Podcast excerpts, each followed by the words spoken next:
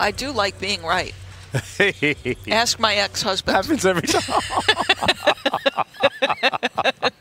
Welcome back to the bubble. Can I interest you in a big face coffee? this is the Boris Dirk podcast. LeBron James is back in the conference finals. We're going to start out with Lakers Nuggets, and then we'll get to the other side of things. Max is in New York with the torn ACL, uh, and we're doing this live. Live in the studio. Yeah. Happy to be back in the old stomping grounds and uh yeah, ready to dive into the conference finals. Do you have a pick in Lakers Nuggets that feels good that you can sleep with, or do you go back and forth? I go back and forth. Um the core issue that I'm wrestling with is I don't think the Lakers are a very good offensive team. And I think the Nuggets have the best offense in the league. And as I've said on previous episodes, an offense with no holes. And part of me just struggles to think that the Lakers can keep up offensively with them, even if their defense is really good.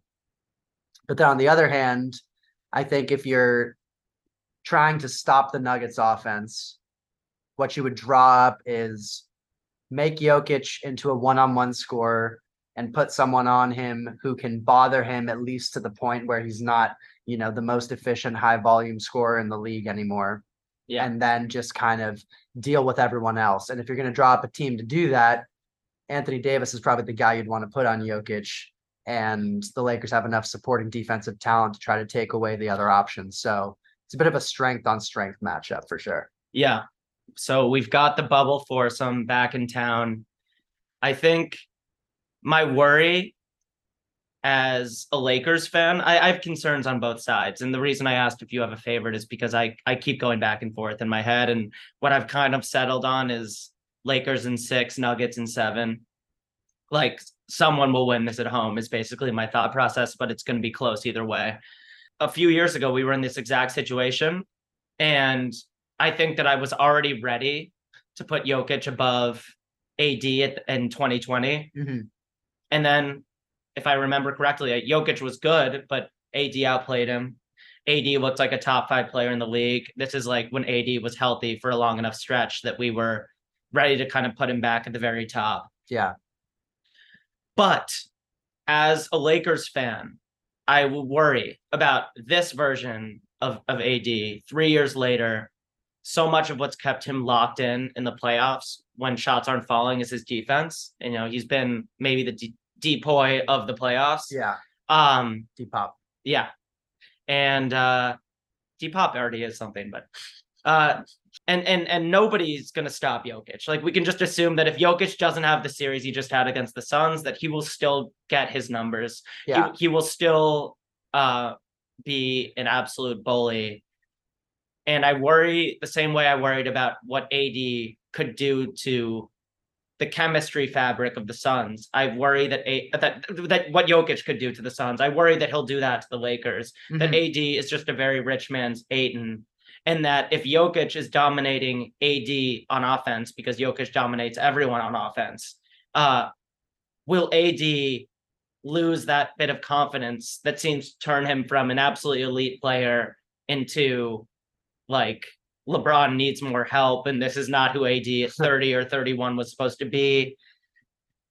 But again, three years ago, um, AD rose to the challenge. So uh, uh, yeah, it's just Yeah. I, I I don't think AD is going to be better than Jokic in this series, and I wonder what that will do to Laker to the Lakers locker room because I still think it meant something that AD looked emotionally out at certain parts of this year. Mhm. As good as he's been the last couple of weeks, he was sitting down when LeBron broke the record. I don't buy that he was just getting rest or he tweets some. I mean, maybe he tweets something. That's the most believable explanation. Um, but, But- we but we know that these Lakers relationships are fragile. I think the explanation that came out was that he was mad they were losing. Yeah.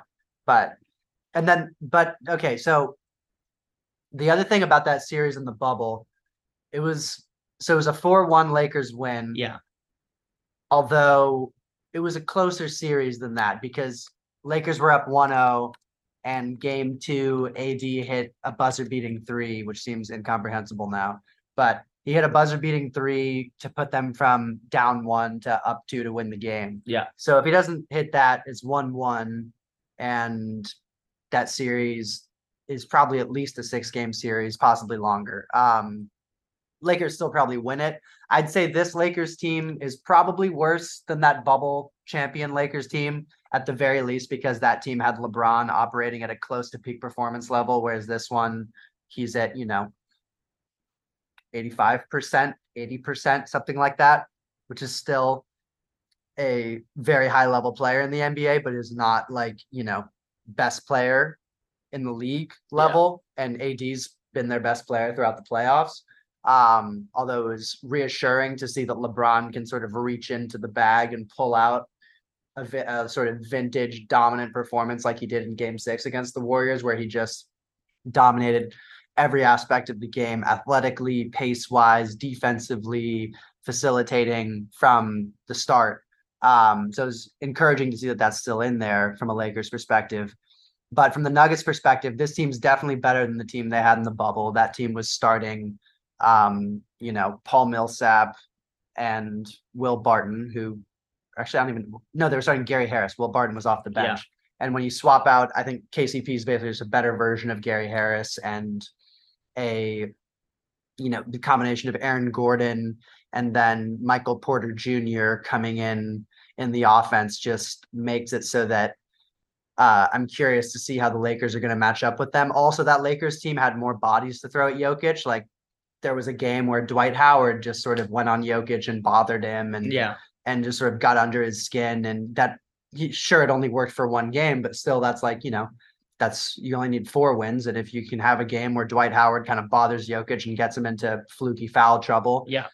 that helps you get to one and then you only have three to go and now they don't have that so like I don't know if we'll see more Mo Bamba in this series who he basically hasn't played at all in the playoffs I don't even know if he's been healthy but um it's going to be a lot of Anthony Davis on Jokic and sort of seeing who can get two quick fouls on the other guy first. That's probably going to decide at least a couple of these games. Yeah.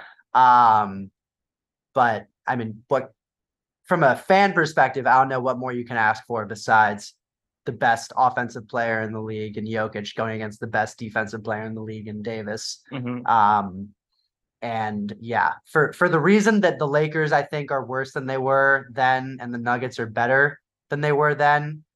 I think I'm leaning Nuggets in seven, but at the same time, the Lakers have just shown an ability to adapt throughout these playoffs that is difficult to bet against. Yeah. Uh, I think I didn't even give enough credit to AD for that series. Now I pulled up the stats from the 2020 conference finals where AD had 55 free throw attempts in five games. Uh, and next most free throw attempts in the series were LeBron and Jamal Murray tied at 32. Uh, so AD was the assertive version of him that we used to be used to, and now we're just elated when he shows up. Um, also, you know, obviously this was pre ACL Jamal. Um, I still am like all in on Jamal as like a playoff shower upper. He only shot nine for 29 from three in 2020. Uh, he made all his twos. He was 52% overall, but 31 from three. Uh, I, you know, I expect Jamal to make more threes this time around. Uh, and maybe be less of the focal point than Jokic, as we're used to at this stage of the Nuggets development. Jokic also, interestingly, only played 33 minutes a game in that series. I don't remember if it was foul trouble um, or if it was, you know, an occasional matchup thing. But obviously, we're at a point in history now where Jokic is going to play closer to 40 minutes a game in this series. And yeah, and and the case KCP was huge for them in that in that in that Lakers run. Mhm. And now obviously he's on the other side. Uh Jokic in 2020 against the Lakers delivered a 22 7 and 5 series. Kind of reminds me of like almost what we just saw from KD against the Sun uh, Yeah. against the Nuggets. Like he did his job, he was efficient, he showed up, but it's just not it's not enough. Like usage rate needs to be at an all-time high. Jokic needs to be, you know, averaging one of his absurd 30-point triple doubles um, for the Nuggets to have a chance at this thing. Um, and also, interestingly, like Michael Porter Jr. was kind of on his come up a, a few years ago. He shot amazing splits against the Lakers, only averaged 12 points a game, 22 minutes, uh, because his defense was a concern and it still is. Uh, and and weirdly, like Michael Porter, it feels like you can kind of expect the exact same series from him now. Obviously, with all the injuries, his career is stalled. Um, I do think that the Lakers have the the the role the role call the role player advantage now. Um, and it's not just because they have KCP. Um, like I just think Schroeder has earned our confidence now in the playoffs. Uh, like you said, it's when you when you go and get a guy, uh, a role player for this part of the season, like one get one game in a series is enough. It only Yeah. takes one 15 point Lonnie Walker performance. Last time for the Lakers in this matchup, they were relying heavily on guys like Caruso, Kuzma.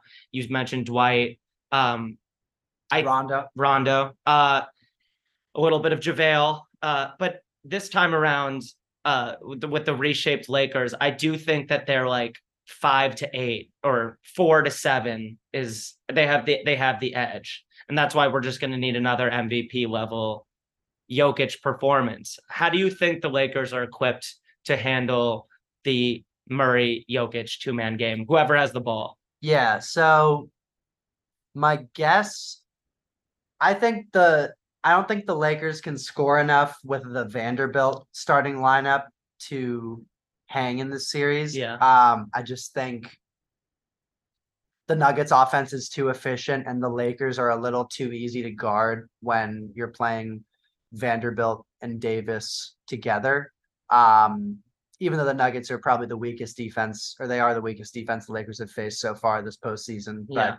But um so I I to go a little bit more offense, I think we'll probably see a lot of that three guard lineup with Schroeder, Russell, and Reaves. Yeah. Um, a lot of Rui. I, I don't think it's a big Vanderbilt series because unless you want to put him on Jamal Murray to chase him around, like he can't guard Jokic, and they don't have wings to put him on that really makes sense. Like, doesn't it's kind of a waste of his talents to have him like chase around Michael Porter Jr. or Yeah. Aaron Gordon. Like, that's not really and, and also and also just another excuse for Jokic to remain planted in the paint on defense. And like, exactly.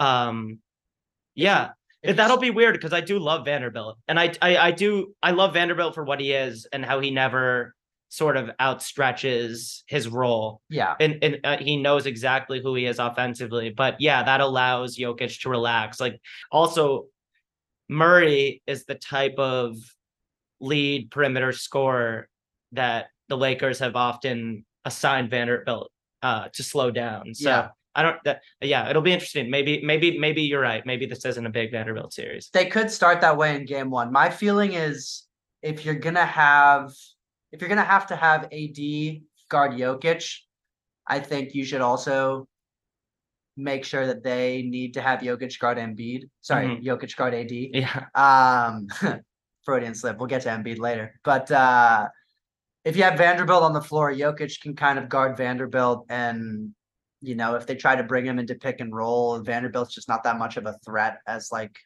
you know, a roller. He's not going to go dunk on people. He's decent as like a playmaker. Um, but I think they'll have to go to Schroeder to to match the offensive Denver a little bit. And Schroeder makes sense to chase around Jamal Murray. I think he can give him some issues. So if you've got Schroeder and AD in that pick and roll, um, that's not a bad matchup against Murray and Jokic. Um, there and if it's if it's AD and Vanderbilt, that's a great matchup. It's just on the other end where you have concerns about that. So yeah, I'm curious to see personnel wise what they do. What's been cool about this Lakers team since the deadline is they just have a lot of different cards to play. Um, like if they want to put if they want to put Vanderbilt on Murray, they can get away with that and sort of have AD on Jokic and LeBron on sort of nominally on Aaron Gordon, but able to roam around and disrupt things on the back line and then you know, D'Lo chasing around KCP. I don't love the idea of either D'Lo or Austin Reaves guarding Michael Porter Jr. I think that could be a big swing factor in this Denver series compared to the bubble series is um Mhm. If you have Austin Reaves or D'Angelo Russell or Schroeder guarding Michael Porter Jr., he just like doesn't even see him. You can just shoot over the top of him.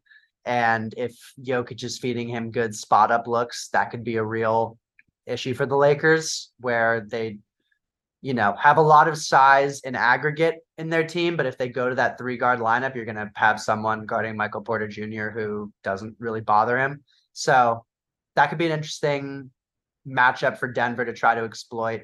I think the Lakers have the bodies to be able to guard the Murray Jokic pick and roll in a in a decent way where you don't have to sort of get into overhelping situations and scrambling around. Um, and as I said, sort of at the start, really it seemed like in that Phoenix series, the moments where Phoenix had Denver the most uncomfortable was where they were able to make Jokic play one on one. And I think the Lakers are probably going to try to do that as much as possible. And if there's anyone you try to put on Jokic one on one to make him uncomfortable, it's probably AD. Mhm. So, yeah, yeah, I'm just kind of twisting myself into knots thinking about the series. Probably leading Nuggets, Nuggets in seven, but I don't know. Yeah, it's hard. It's hard to know because the Suns were a really good team, but their defense was bad, and this Lakers defense has already shown a knack for reducing role players to their most glaring weaknesses. So, like now that the Nuggets have escaped the Suns, are we going to see like Bruce Brown as a non-shooter, Christian Braun as a non-shooter? Uh, Aaron is Aaron Gordon going to be able to shoot enough, or is LeBron just going to like mind fuck him? Uh, you know, will Michael Porter Jr. be the Jordan Poole of this series Mhm. to the point that Mike Malone does, just can't keep Porter on the floor, and then he has, and then they have to play with less shooting, and the Lakers can start to do the thing that some teams have done with the Lakers, where they say like, all right, with the Nuggets, where it's like, okay, Jokic and Murray get your sixty combined, but no one else is going to get going. Right. Uh, nobody knows KCP better than LeBron, but you know, I think KCP is pretty secure in his role at this point. Like he's a catch and shoot, good defender. But it, but it's it's some of these uh, more malleable Nuggets role players. It'll be really interesting to see what a much more legit defense uh, does to them. I mean, I feel like the Lakers will have to use some of their bigger bodies, which have been they basically don't play a backup center right now. Like it's AD, Yeah, a sprinkling of Wenyen Gabriel, and then like Mo Bamba's been hurt and or DNP coach's decision. And every time they pan to the Lakers bench, I'm reminded that Tristan Thompson is also on the team. Yeah. and I don't know if they'll try Tristan Thompson to sort of do his best Dwight Howard impression in this series.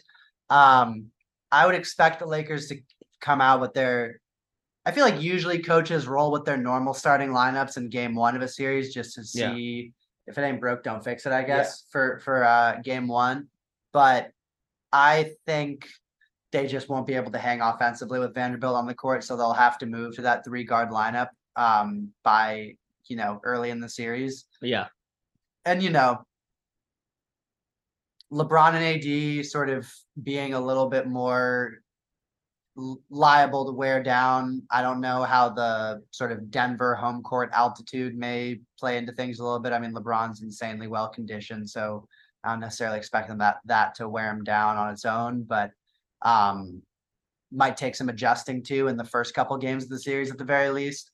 So, I mean, I expect Denver to kind of throw the first punch in the series and then, but I, th- I think it'll follow a similar pattern to how the other Lakers series have gone, where they, you know, can get a split on the road. And then, I mean, both of these teams have been incredible at home. Neither's lost yet at home in these playoffs. So, for as many problems as the Jokic Murray two man game play sort of plays for the Lakers. I don't think the Nuggets have a have a great way of dealing with the LeBron AD two man game. Um, I was listening to some analysis earlier that was talking about how both the Warriors and the Grizzlies were able to switch that yeah, pick and roll between LeBron and AD, and that sort of neutralized it a little bit. But the Nuggets can't really do that because they don't want to put um Jokic on LeBron.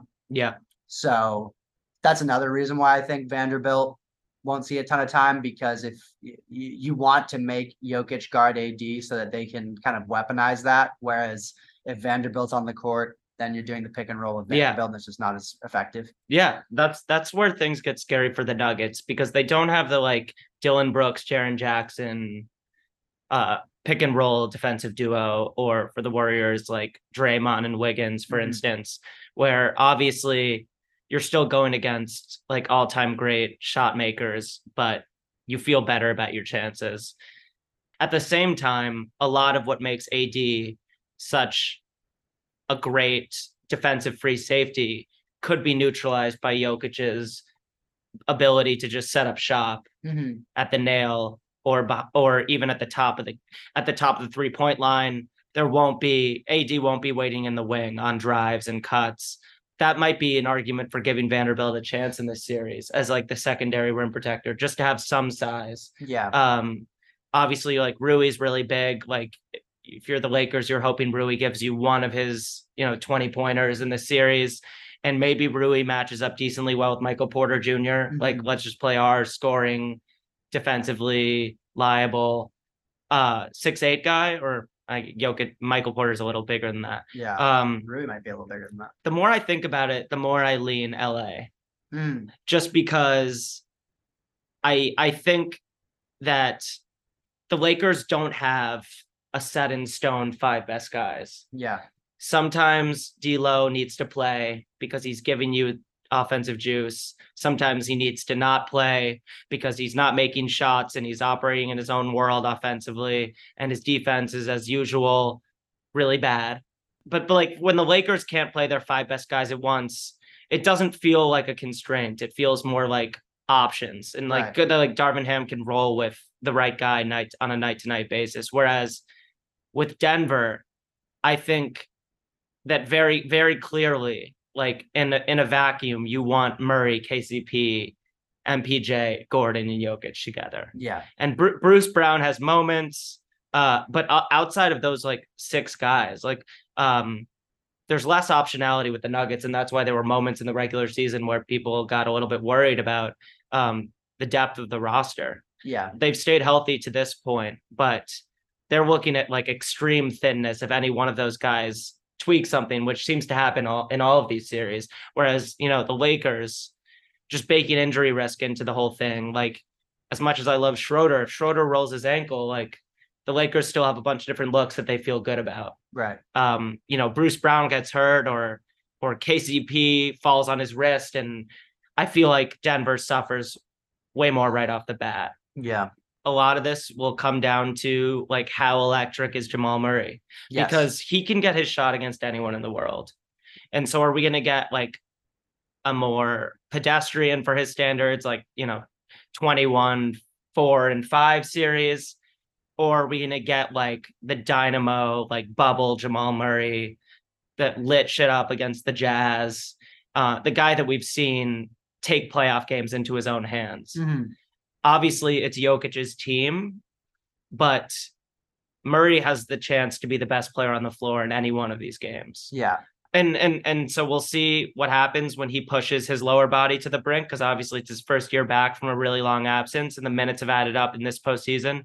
I trust LeBron always. I mean, we saw LeBron in game 6 against the Warriors just like he's got the Vince Carter, I've got one more in me. When whenever it seems like whenever uh whenever needed he answers the call and he can stop panting on the on the bench and like get up there and do and again get like the LeBron 29 8 and 8. Yeah. I feel like I'd, I'd be a complete fool to say like this is the series where LeBron's age catches up to him and he fizzles out because he just looked really really good against the defending champs and everyone's tired at the end of these bloodfest playoff games Yeah. we know that we're going to get greatness from Jokic and LeBron.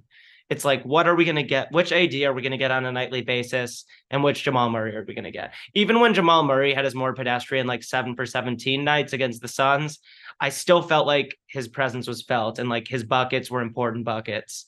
Um, he makes, you know, these tough, like back down the smaller guard, Mhm. fadeaway twos that are, you know, that that that becomes so much more valuable in the playoffs that'll be the story of this series in, in in my opinion is like what what do we get from the number twos on both sides Yeah. No. Murray will be the barometer. I agree. so on the other side of things we have the series that a lot of people i trust think is going to be over pretty soon Yep. and i get it i think i've been saying this for weeks i feel like god's been trying to give the celtics a title for like seven years now but dating back to kyrie in boston even though he wasn't a part of their conference finals run when lebron ended everything for them the Celtics have been on the brink for a while. And I, I think this team is capable of winning a title, but I'm still really scared. I, I, I feel like I was more confident in the Celtics last year. Which is funny because I think this team is more talented than it's Yeah. the same team, but you added Malcolm Brogdon and Yeah. Derrick White, I'd say, although he slowed down a bit towards the end of the Philly series, has been a better Derrick White than what they had last year. Yeah. I expect Jimmy to be the best player in this series. That's just that's just where I'm at. Uh Tatum is amazing. And I find myself constantly wishing that I could mesh Tatum's brilliant skill with Jaylen's attack mindset. Yeah. And I also feel kind of foolish saying that after Tatum just had the game of his career. Yeah. Um, game six in Milwaukee last year, game seven in Philly this year, or game seven in Boston this year. Tatum delivered. And but for some reason, I just I still have reservations. Uh, I don't like that he's talking about where he ranks in the league.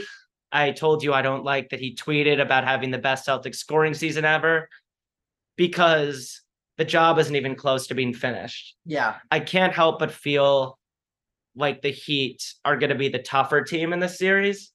They might just be way too outskilled and way too out talented. But I'm going to pick the Heat. Wow. I'm picking I'm picking the Heat. You're picking a bubble rematch. I'm not confident with either of these picks. Anyone who is is full of shit. Yeah. Uh, I still expected the Bucks to beat the Heat without Giannis for like half the series, Yeah. and the Heat made me feel really stupid. And I refuse to let them make me feel stupid again. None of none of this makes sense, but I think that it can really do a number on the Celtics, who have had all these existential questions. Jaylen Brown's impending contract, Derrick White being like their third best player, and then like not, and then looking more like erratic last year. Derrick White, Uh-huh. um, Malcolm Brogdon thinking Tyrese Maxey's on the Celtics, Rob Williams kind of be looking amazing and then not playing and then being the key to them beating the Sixers. Al Horford being an elite shooter and then not being an elite shooter. Like the Celtics are an emotional roller coaster. And and and maybe I'm nitpicking and it's a great thing that they have all of these guys that can be a, a key piece on any given night. I feel like the Heat are playing with such freedom and house money. And, and I think they'll have the best player in the series. And I would take Bam over the entire Celtics front court. Uh-huh. Most of my brain is is telling me Celtics. Um, as a Knicks fan who just went through an entire series with the Heat, uh, it was pretty scarring. So that's definitely making me question my brain a little bit. Yeah. You said the Heat will probably be the tougher team. I think without a doubt they will be the tougher team. Um, the Knicks are a team that thoroughly out toughed, bullied, and physical the Cavs, and the Heat just completely overwhelmed them in all of those categories in the series they played together. And the Knicks were a team that, you know, kind of out toughed the Celtics at various points in the regular season. Yeah. And just against the Heat, they just the Heat had so much of a mental edge, um, so much of just a, a toughness edge. And you know, I agree with you. I think Jimmy's probably going to be the best player in the series. Uh, you know, Bam's not going to shrink from the moment. Lowry has kind of reclaimed his vintage Lowry through this playoff run, starting in that, ironically, starting in that playoff game they lost against Atlanta, where he was awesome. Um, but through the series against Milwaukee, he was valuable. And then against the Knicks, it felt like he was making, even in the games he didn't shoot very well, he made a ton of winning plays and just little pesky things that would keep either the Knicks from gaining momentum or from catching up. I mean, I think the Heat with that threesome and then whatever they can scrounge out of out of Strus and Robinson and Gabe Vincent and Caleb Martin, all these different guys they have, they can definitely make it a series. Talent wise, I think this is a Celtics and five. Yeah. Um, but when you factor in the mental edge, the toughness, all these different things, I still think I, I lean Celtics because I think the talent advantage is very stark. And I'd say Celtics in six or seven. I also think the Celtics are pretty well equipped to like in the in the Knicks series, the Heat would always get the Knicks into these kind of wild rotations where they just be driving all these closeouts and kicking it out to shooters and it all starts from like the Knicks double teaming Jimmy Butler or something. The Celtics are just have really solid to elite defenders at every position where they'll be more willing to switch everything, Yeah. which I think can help kind of gum up the Heat's offense a little bit. So I think the Heat will struggle to score much more against Boston than they have against uh, both the Knicks and Milwaukee, just because they can't, they won't be able to get them into sort of wild rotation as often. But you know, Jimmy didn't have to go real playoff Jimmy against the Knicks. He's had some time to rest up his ankle injury. He's probably got a couple 45 point crazy games in him against the Celtics, at least one of which will end up in a win. Maybe the Heat have another hot shooting game that gets them a win. Uh, and then you're just one more win away from a game seven. So I I lean Celtics in six. I think their talent advantage is pretty stark, and at least they have some experience going up against this Heat team from last year. So I guess I'm leaning towards the Celtics Nuggets final. A couple of the Celtics wins will probably be like 25 point blowouts, and the Heat wins might be like by three or five. That's the thing about the playoffs. You just need to get the four Yeah. wins. and, and one of them is going to be a game where the Celtics were up by like 17 in the third quarter. yes. Yeah, it it just it seems like the Heat are physically incapable of losing in five games. I know. Even though the talent, I totally agree, dictates that. Ever since last year's Bucks Celt- Celtics series, when I think you and I both, after the Khris Middleton injury news, picked the Celtics in six. I said five. I Oh, you might have said five. Yeah. And since then, since I watched Giannis take them to the brink, and then I felt like they underperformed against the Heat. That was a series they were supposed to win, and they barely pulled away in seven.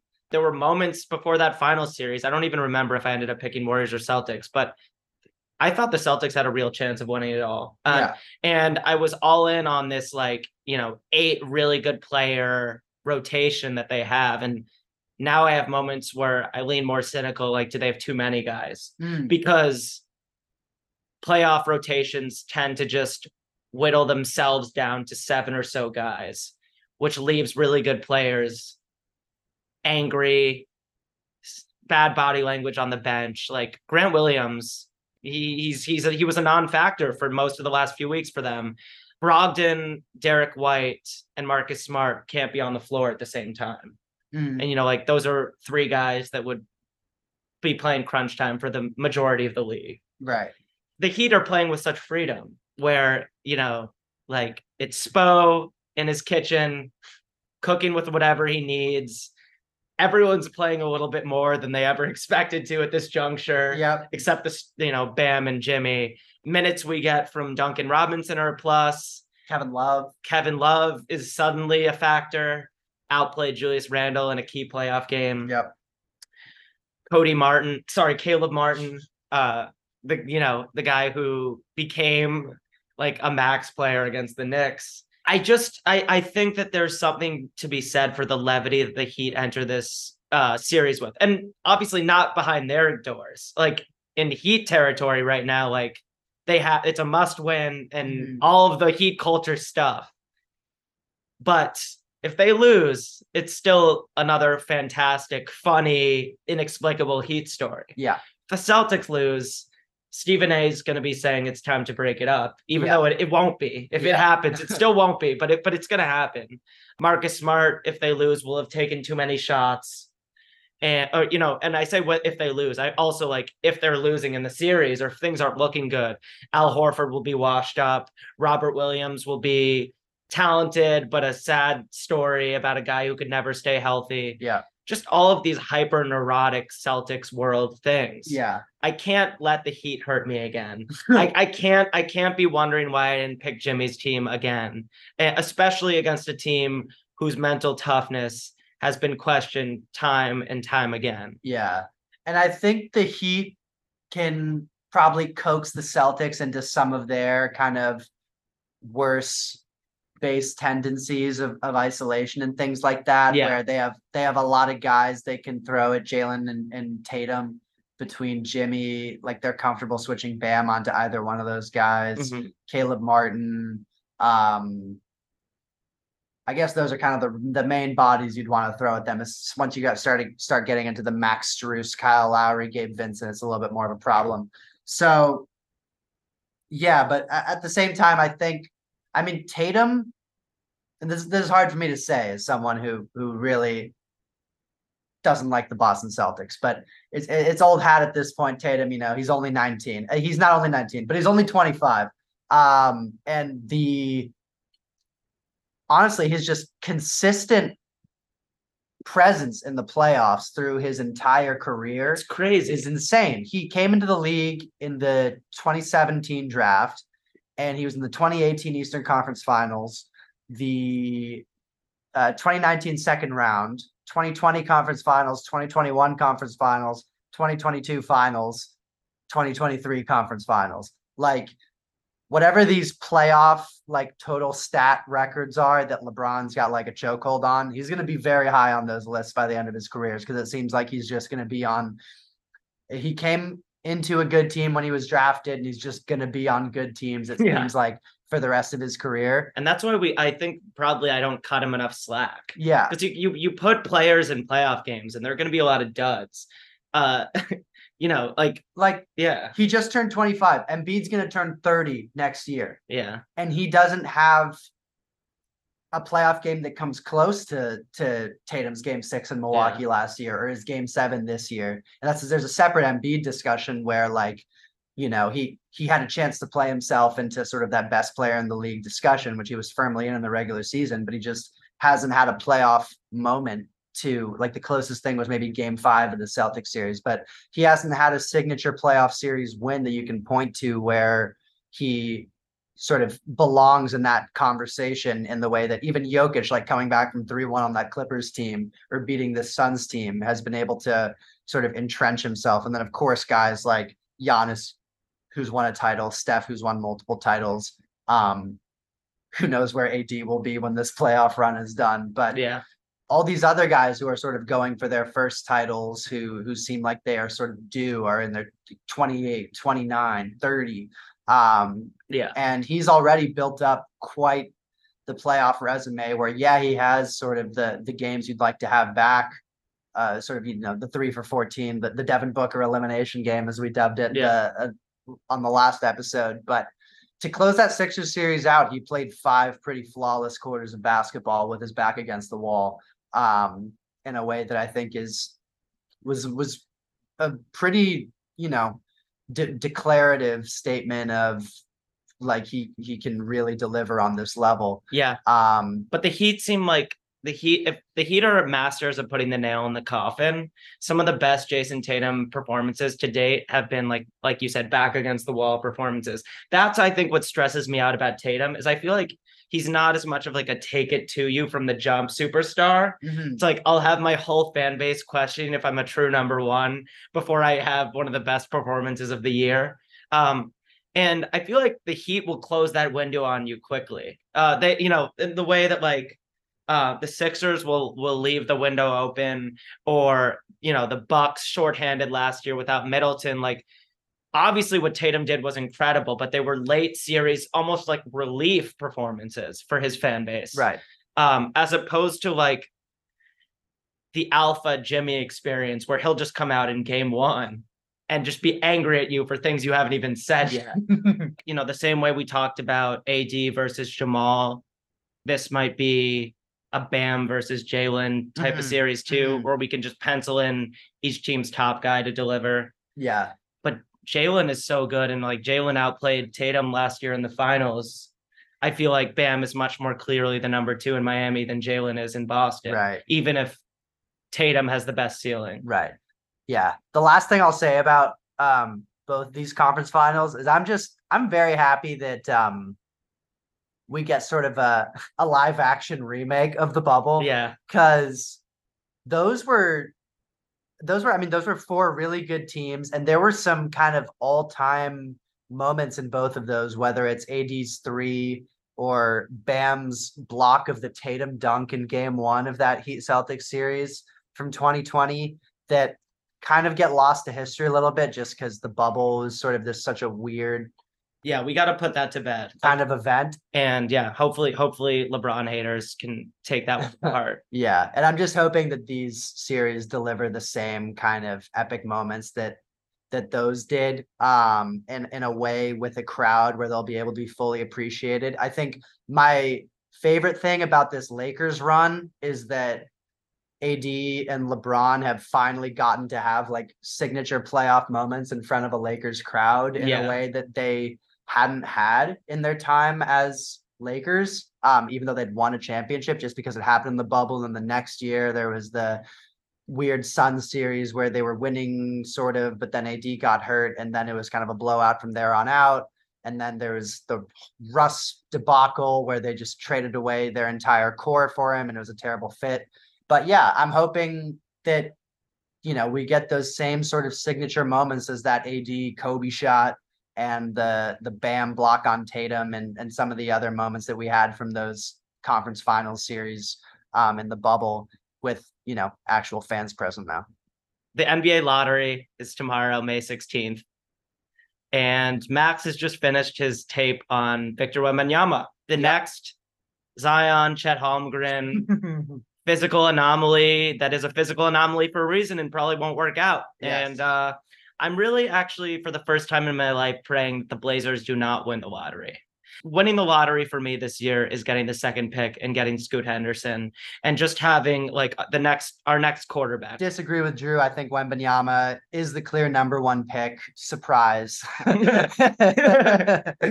but he's he's just someone who the defensive ceiling is absurd. He when you watch him in the French Pro League where he's leading in points, rebounds, and blocks, and possibly other categories as well.